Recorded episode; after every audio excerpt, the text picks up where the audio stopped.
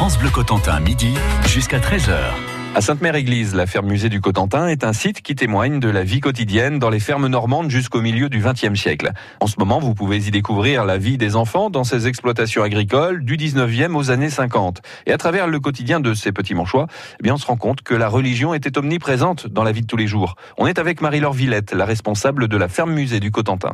Alors voilà, la, vie des familles à la ferme, elle était rythmée par les saisons, par les corvées et par la religion. La religion était vraiment euh, très très très présente.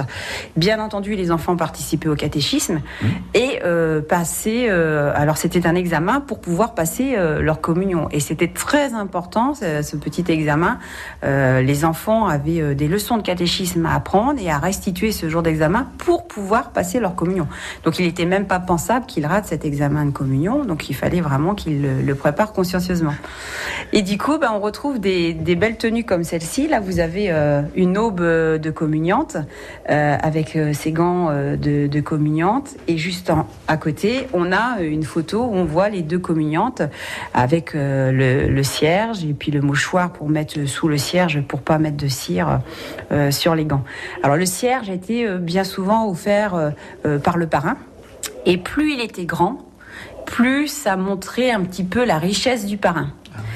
Alors, euh, pareil, là, vous pourrez écouter des, des témoignages et euh, où on entend une dame expliquer, euh, euh, voilà, elle, elle était issue d'une petite ferme, mais elle, elle expliquait que voilà, il y a des, il y a des enfants qui communient avec des très grands cierges, mais euh, ils étaient remplis de vide. Tout ça pour dire que voilà, c'était pour faire voir, faire croire qu'on était riche, mais en fait le cierge était creux et au final euh, il n'était pas plus riche que d'autres quoi. Donc c'était une petite anecdote assez rigolote, surtout la façon qu'elle le raconte avec son, son accent, c'est assez amusant. Et voilà, la, grandeur du cierge, là aussi, ça montrait euh, la richesse euh, de la famille quoi. Et à côté, donc, vous avez le costume des communions. Alors là, on sur un costume complètement différent, avec un, un brassard, comme vous pouvez le voir là sur la vitrine, un brassard de, de soie euh, qui était attaché euh, au bras de- du communiant, et sinon il avait un costume. Donc c'est son premier costume. On peut voir que c'est comme un costume traditionnel aujourd'hui, avec une chemise, la cravate, et c'est là où on voit que la communion, c'est le rituel de passage à l'âge adulte. Donc ces jeunes enfants qui ont 12 ans se retrouvent adultes et euh, voilà, tu es prêt à rentrer dans la vie active et maintenant tu vas travailler et euh, tu, tu vas prendre ta place d'homme un petit peu dans la maison. Donc euh, voilà, et ce, ce passage aussi on le voit parce que le costume c'est un pantalon et l'enfant n'a plus les culottes courtes parce que très souvent les garçons étaient habillés en culottes courtes. Les petites mains, les enfants dans les fermes de Normandie, c'est une exposition à découvrir à la ferme musée du Cotentin à Sainte-Mère-Église.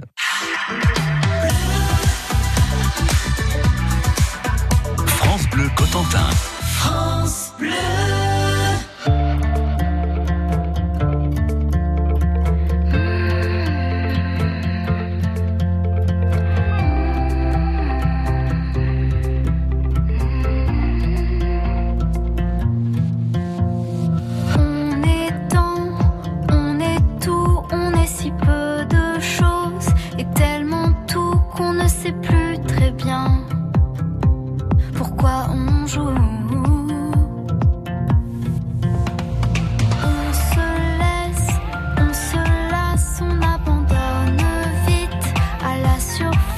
et quand tout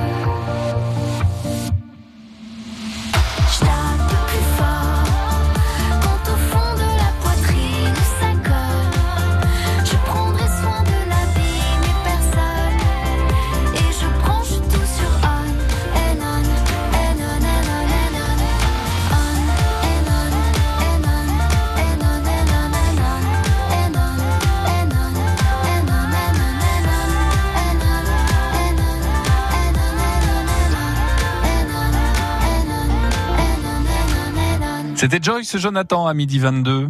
France Bleu Cotentin, midi jusqu'à 13h. La ferme musée du Cotentin à Sainte-Mère-Église présente une exposition sur la vie et le travail des enfants dans les fermes de Normandie sur une période qui va de la fin du 19e aux années 50 environ.